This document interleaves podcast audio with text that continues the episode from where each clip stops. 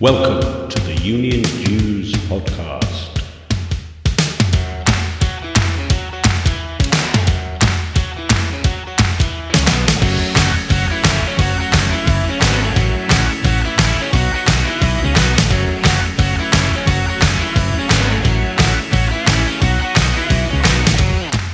The U K's only All Things Union show, produced for your downloadable digital delight and appreciation.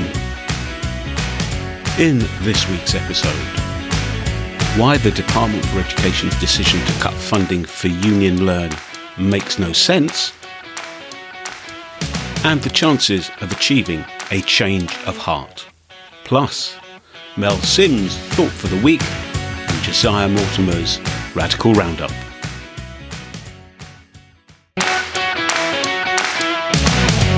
Hello, hello, welcome to Union Jews, the U K's only All Things Union podcast.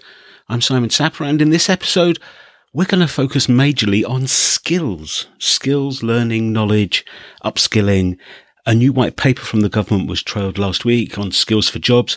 It's going to give employers a direct role in designing new qualifications, but will employers be able to respond? Mel Sims spots a flaw, and her thought for the week this episode is all about the challenge that lies at the heart of the government's approach.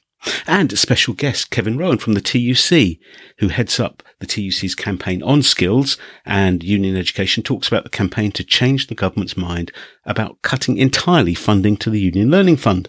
Lots of campaign work on this already, but if you're new to the debate, make sure you're sitting down with a cuppa before listening. It's a terrible illustration of, as the saying goes, cutting off your nose to spite your face. But first, here's Josiah with his weekly Radical Roundup. Thousands of European key workers risk losing their right to live in the U K this year as the June deadline for applying to the E U settlement scheme fast approaches. A new report from the Joint Council for the Welfare of Immigrants shows that thousands of E U care workers are at risk of slipping through the cracks and losing their right to live in the U K overnight when the scheme ends. The report found that one in seven care workers surveyed online did not know or weren't sure what the E U settlement scheme was, and one in three care workers didn't know about the deadline to apply. Labour has responded with anger to allegations that D V L A staff in Swansea were told to come into work amid a mass COVID outbreak there. Jim McMahon M P, Labour's Shadow Transport Secretary, said it was a source of shame that a government office had effectively become a covid nineteen superspreader hub, putting lives at risk. Allegations there include employees being coerced into turning off test and trace apps and given warnings for taking time off sick. New figures from the Crown Prosecution Service show that seventeen hundred people were charged with assaulting an emergency worker in ways linked to COVID in the six months prior to October last year. Examples included emergency workers being coughed on or spat at. The G M B union, which represents many ambulance workers, has warned that the true number of assaults would have been much higher due to underreporting. New polling has shown a strong public appetite for extensive government action to reduce poverty and inequality and help those in receipt of benefits. A survey carried out by Opinium with Compassion in Politics, a campaign group, found that over half of people want the government to extend the Equality Act to include socio-economic inequalities. And two-thirds of people want to see benefit payments at a level that guarantees recipients can pay their bills and buy food. And finally, Unite members at Heathrow Airport will take fresh strike action next month in the increasingly bitter dispute over the company's decision to fire and rehire its entire workforce. The workforce took four days of strike action last December and have now announced that they will take more strike action from Friday the fifth of February. A recent T U C survey suggested fire and rehire tactics like that at Heathrow had become rife during the pandemic. That's all from this week's Radical Roundup in the Union Jews podcast. Find the full Radical Roundup on left foot forward dot org. Thanks, Simon. Back to you. Thank you very much, Josiah. Each one of those headlines, you know, summarises some really challenging union issues. Look at look at the care work sector. That sector is already on its knees. The whole funding model is simply not fit for purpose. And that was before the tragic effects of COVID on care home residents and staff. A key union issue for sure, not just for care sector workers, but for all of us who have family members who depend on them. We talk about things post-COVID needing to be different to how they were before. Can there be any more desperate example? Fixing social care is a major T U C campaign. and D V L A, the Driver Vehicle Licensing Authority, just about the biggest employer in Swansea. Sounds a terrible and, and frightening situation. Surely government departments should be setting an example of best practice during COVID. Good luck to P C S colleagues in supporting their members in a really difficult situation, and it's good to see progress being made in negotiations. Fire and hire. Fire and hire round two in the case of staff working for Heathrow Airport. We've covered this story on previous episodes of Union Dues. This has all the subtlety of a flamethrower as a response to deep, existential even, resourcing challenges that can only, only be resolved by negotiation and dialogue. Deeply concerning that this approach has almost become the default position of some employers. No good, no good can come of this. Not surprising, therefore, that petitions calling on government to make this practice illegal are gaining support rather quickly. And finally, Josiah's piece on poverty. Not a trade union issue, you might think. Well, I beg to differ. Well, poverty means wage levels can be undercut and the fabric of society is put under real pressure. And the number of working poor remains high, really high, as many as four million, say the Joseph Rowntree Foundation. Now to our main debate for this episode. Here's Mel Sims, Professor of Work and Employment at the University of Glasgow. It's all very well for the Department for Education, the D F E, to say employers should be more involved in designing new qualification. But in this week's Thought for the Week, Mel wonders if they're up to the task.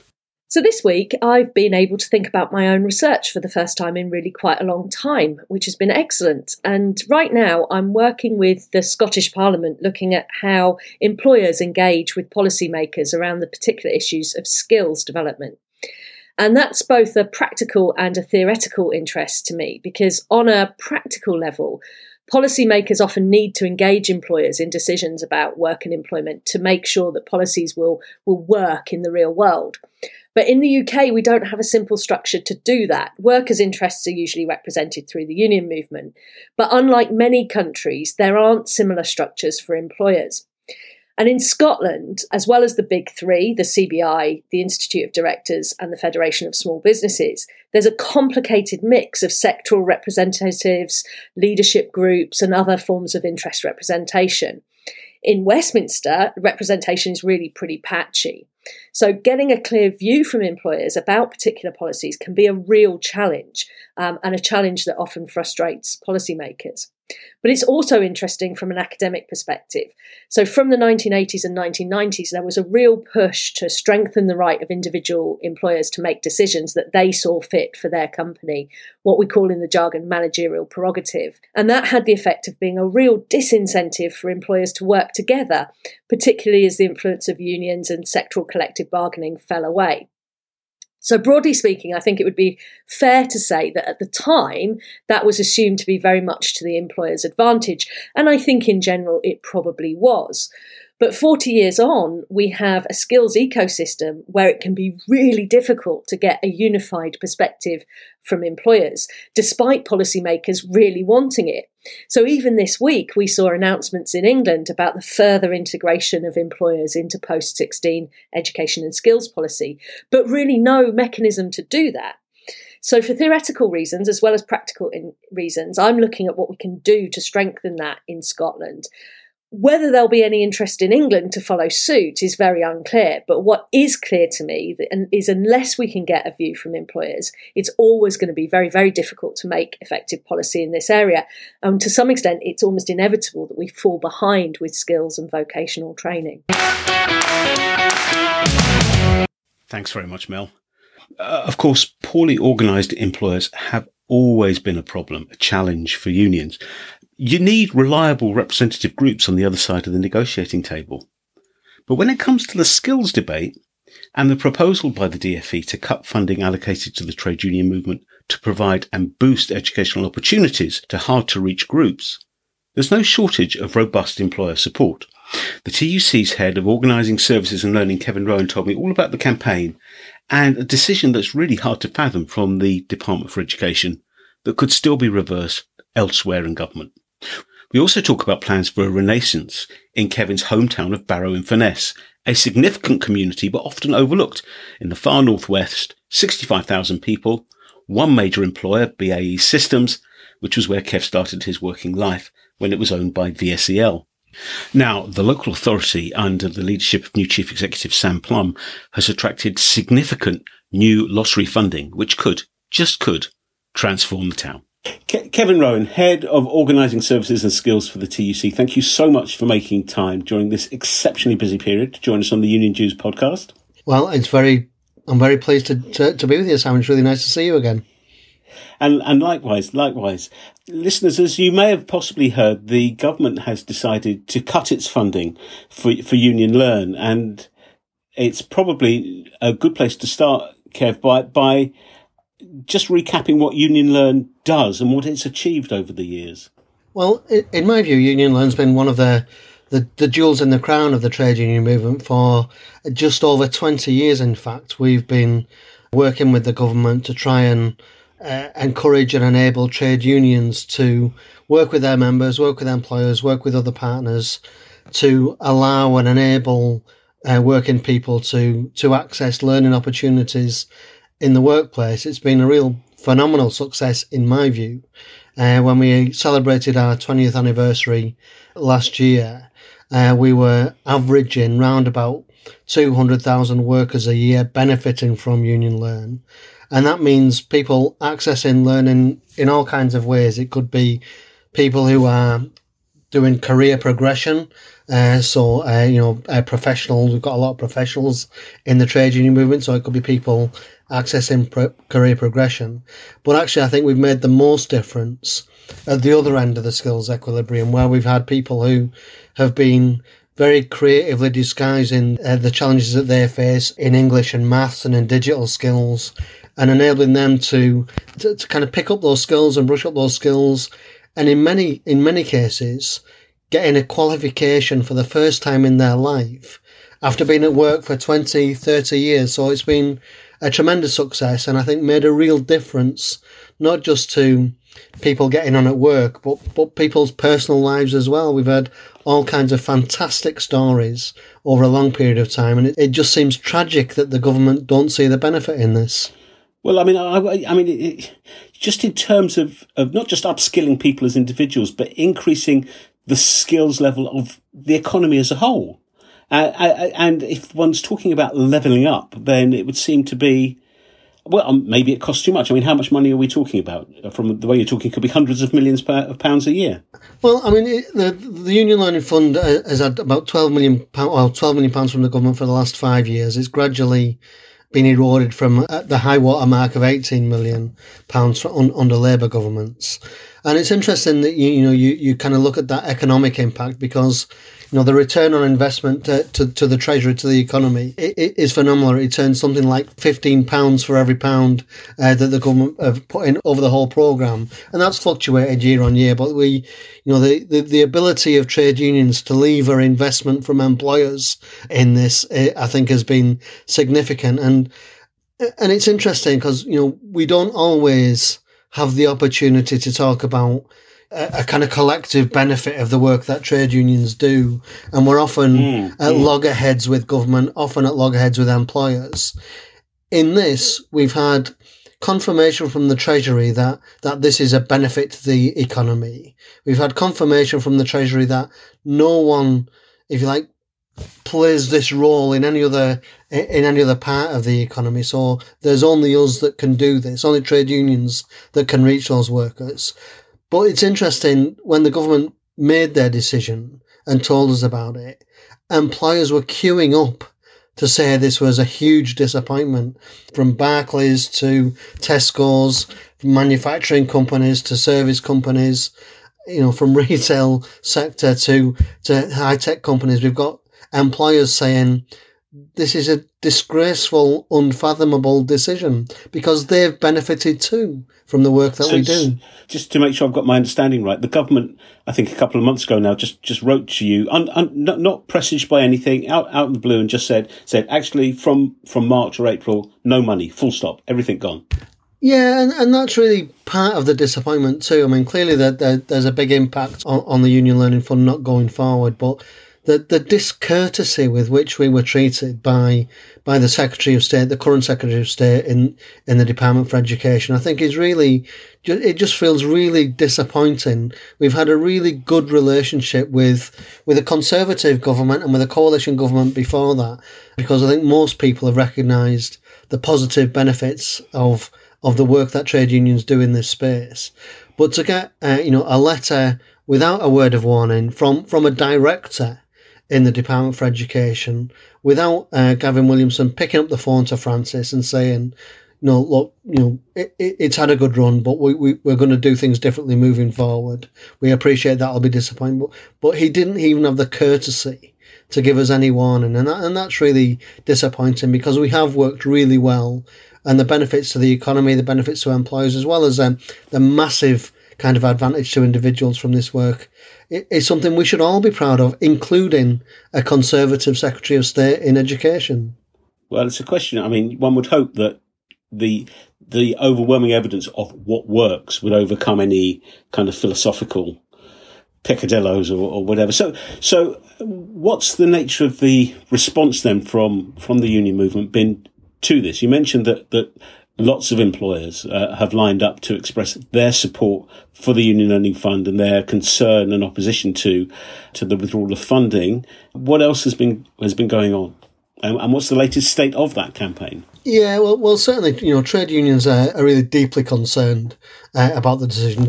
Like I say, as are other actors in the economy. So we, we we've been mobilising a, a really strong campaign. Uh, you know, we've had thousand, you know, I think fifty thousand people now uh, signed the petition to save Union Learning.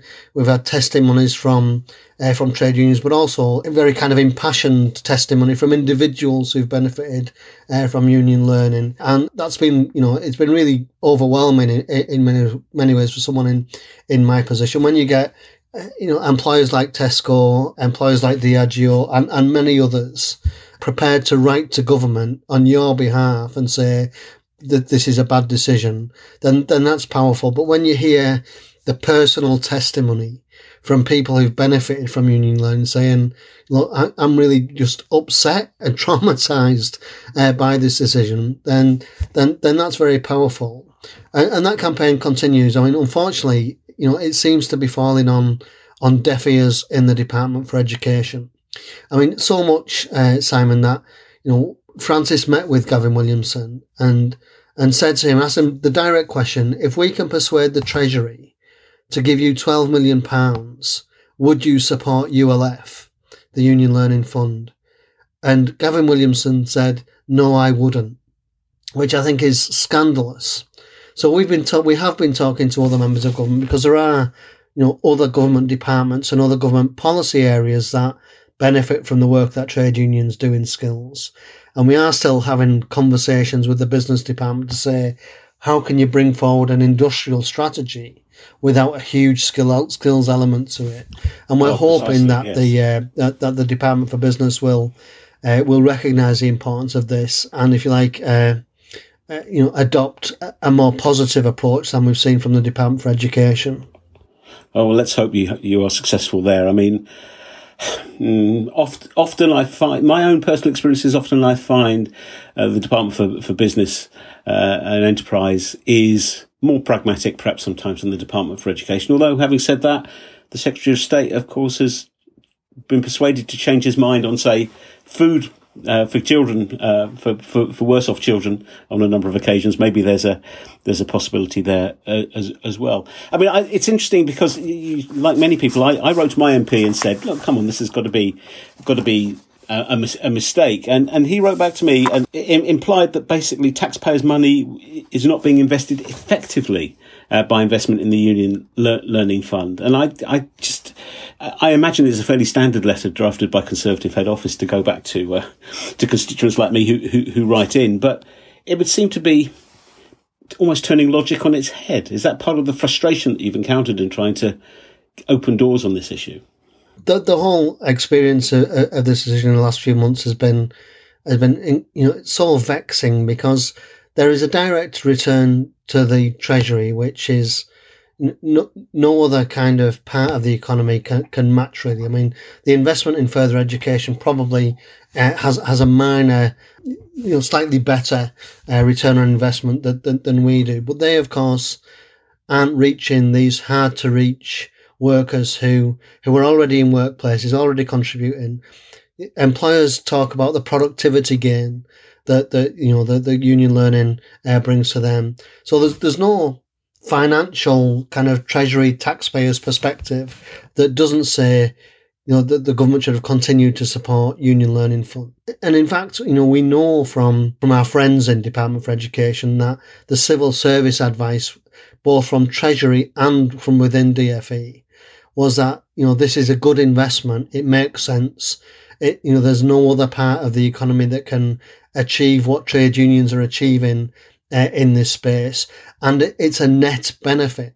So the, the, there's no logical economic or skills uh, reason or productivity reason for for pulling the rug under the Union Learning Fund. And to be honest, that's one of the most frustrating uh, aspects of this, because we we're doing a good, honest job for working people, for the, for employers and for the economy. And it just seems an odd decision, and one that's difficult to understand, unless, of course, you conclude, as many have, that this is an obviously political decision. Well, I mean, it's... I mean, it's really, you know, one would be reluctant to, to do that. But when you think of that figure, and it's worth quoting again and again, for every pound you invest, you get fifteen back. The Exchequer gets fifteen back. It's it's kind of like, it's a no-brainer, really, isn't it? Well, the, there's, a, there's a rephrase of that sentence, Simon, isn't there? That someone with no brain has taken this decision. yeah, yeah. Hmm.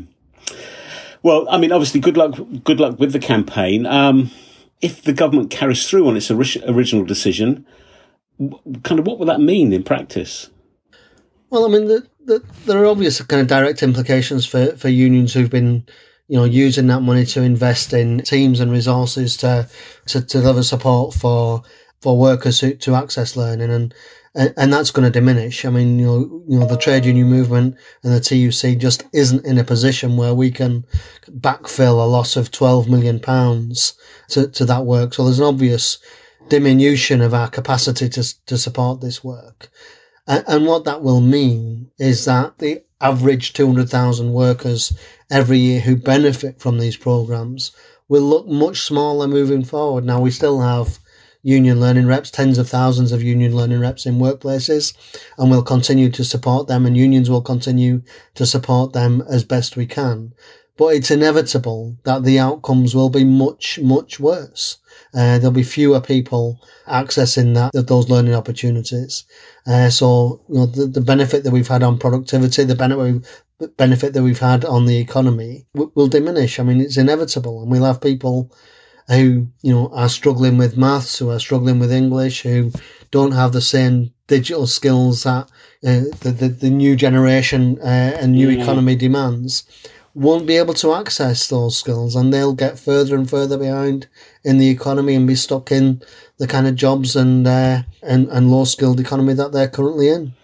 Yeah, and yet, and yet, not only the talk of levelling up, but of course the the real. the very steep COVID-related increase in unemployment that, that we've just seen the start of, and which unfortunately seems certain to get much worse before it gets better. Well, I mean, it, it, uh, the, the timing of this on a global scale, it, it, you know, is another kind of issue that, that, that really beggars belief. We're at a point in, in our history where we've got the lowest ever level of employer investment in skills.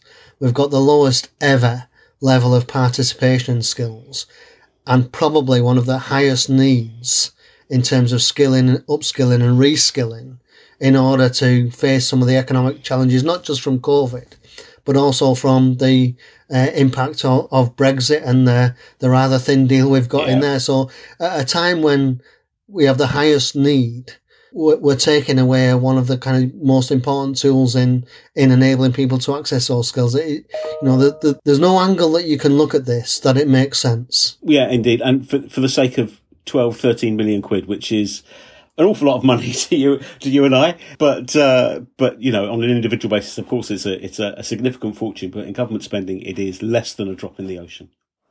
It, it It's not even a tear in the salty sea of government finances. I think it's something like zero point zero one percent of the D F E's budget. You know, it's a ridiculously small amount. It, like I say, it's not even a rounding error. It, it's not about the money. It's not about the effectiveness. We're, we're yet, to be honest, to receive a logical and clear explanation from, from government about why they've made this, this decision. Well, as you say, hope, hopefully the cooler heads, the wiser heads in a variety of government departments will provide an alternative home for the Union Learning Fund.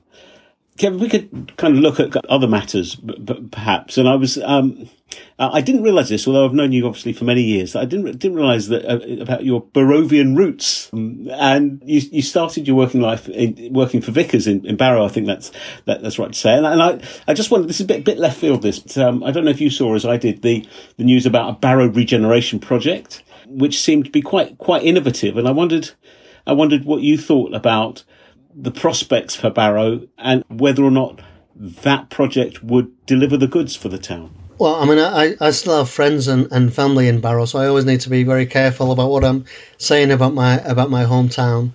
And living in the northeast, it's obviously good to have an alternative football team to support. So it's good to see it's good to see Barrow back in the uh, back in the football league after uh, after a very long period, forty-eight years, I think, since yeah. since we were in the football league. I mean, yeah, I mean, I, I saw the kind of cultural regeneration plans uh, for Barrow, and I think it's, it's long overdue, to be honest. I mean, uh, I, I do go back to, to Barrow occasionally, and it is, uh, you know, it's a town that feels very industrial, feels really quite neglected from a kind of cultural perspective, and Barrow's never really had a very strong cultural uh, offer. It's it's been an industrial town. You know, obviously, you know, B A E still employs, I think, around nine thousand people in the shipyard and the supply chains. So the industrial footprint in Barrow is still really, really important. But it's good to see the the new newish chief executive of the local authority has got that cultural agenda on her mind, and it, you know, that that kind of imagination and innovation is something that Barrow, I think, has been lacking for a long time. So I hope it's successful. I hope it makes the people of Barrow feel really some warmth and some optimism. It, it, it's a it's a town that's really struggled with COVID. It's a town that's really struggled with, you know, some of the uh, the negative aspects of that industrial legacy. You know, ill health's quite uh, common in the town. Those those uh, levels of economic exclusion and levels of poverty are pretty high in, in the town. So if we can create some optimism and some good feeling for the people in Barrow, then I, th- I think that's much deserved uh, and much welcomed. And and also there are jobs attached to it as well. The people forget the cultural sector can be a, a you know a very significant contributor to employment in, in any town. Uh, absolutely, absolutely critically. I mean, I think, you know, it is one of those undervalued sectors in the economy, but generates billions in it. And obviously it's been a really tough time for the sector right across the country, you know, as people have been confined to their homes or very limited, you know, in terms of what, what they can take. I mean, certainly we, you know, my, myself and my, my family miss that. that kind of cultural yeah. experience, and I think that that's felt right across. But there there is an econo- economic benefit, but that's a sector, I think, which, you know, not only would do we underestimate the the economic contribution, but we we underestimate in many ways the wider contribution to help us, you know, cope with the stresses of our lives, to have that sense of escapism, and, and it helps us with our mental health. Uh, so it's a really, really important contributor to, you know, to society as well as the economy. And I hope that, you know, that the, the Barrow really manages to up its game in that regard. Absolutely. So say all of us. Kev, it's been great to see you. Thank you very much for spending time with the Union Dues podcast. And best of luck with the Union Learn funding campaign, because that is something that just is so, so important uh, to all of us, uh, I think, not just those who benefit directly from the courses. So, so thanks for your efforts on that. Well, many thanks, and really lovely to see you, Simon. All the very best. My thanks to Kevin, and you can find all the links and signposting you'll need in the companion blog to this podcast, which is over on the makes you think dot com site. And thanks too to Kevin for pointing out the vitally important role that the cultural sector plays in all our lives and the ongoing crisis. And it re- I mean, it really is a crisis, let's face it, in that sector. And the crisis is not just that venues can't open because of the COVID restrictions. It's because so many of the people who work in the sector fall through the gaps in the government support network of payments and allow- allowances and so on. So all power to the great campaign being run by Back to Equity, the Musicians Union and other unions with members in this sector to plug those gaps and keep the sector alive in these darkest of times. That's just about it for this week's episode. Thank you so much for choosing to spend your time with us. I hope it's made you think. Hope it's given you something to ponder on, something to discuss. If you've been directly affected by any of the issues involved, if you've got a view, if there are things you think we should cover, people you think we should talk to, do drop us a line. You can contact the show by email on unionjews at makes you think dot com. You can tweet us at Jews Union. And if you have the opportunity, please, to rate us on the podcast platform of your choice, that would be very much appreciated. Union Jews is part of the Labour Radio Podcast Network, a portal through which you can access this and about seventy other trade union related shows. You can access that portal at labour radio network dot org. We're taking a week off to gather our thoughts and our breath, but in two weeks' time, we'll be back when our special guest will be David Little, who's the Chief Executive Officer of the Mediation Group, T C M. And he's mediated in more industrial disputes than most of us have had hot dinners. So it'll be fascinating to get his insight on why mediation is sometimes the only way forward and, and why sometimes it's not. Do join us then. In the meantime, my thanks to Mel, to Josiah, to Kevin, to you, of course, for listening. And it just leaves me to say that whatever you're doing, wherever you're going, if you have to go there, please do stay safe. Let's look after each other. And I'll see you next time on the Union Jews podcast. Bye for now.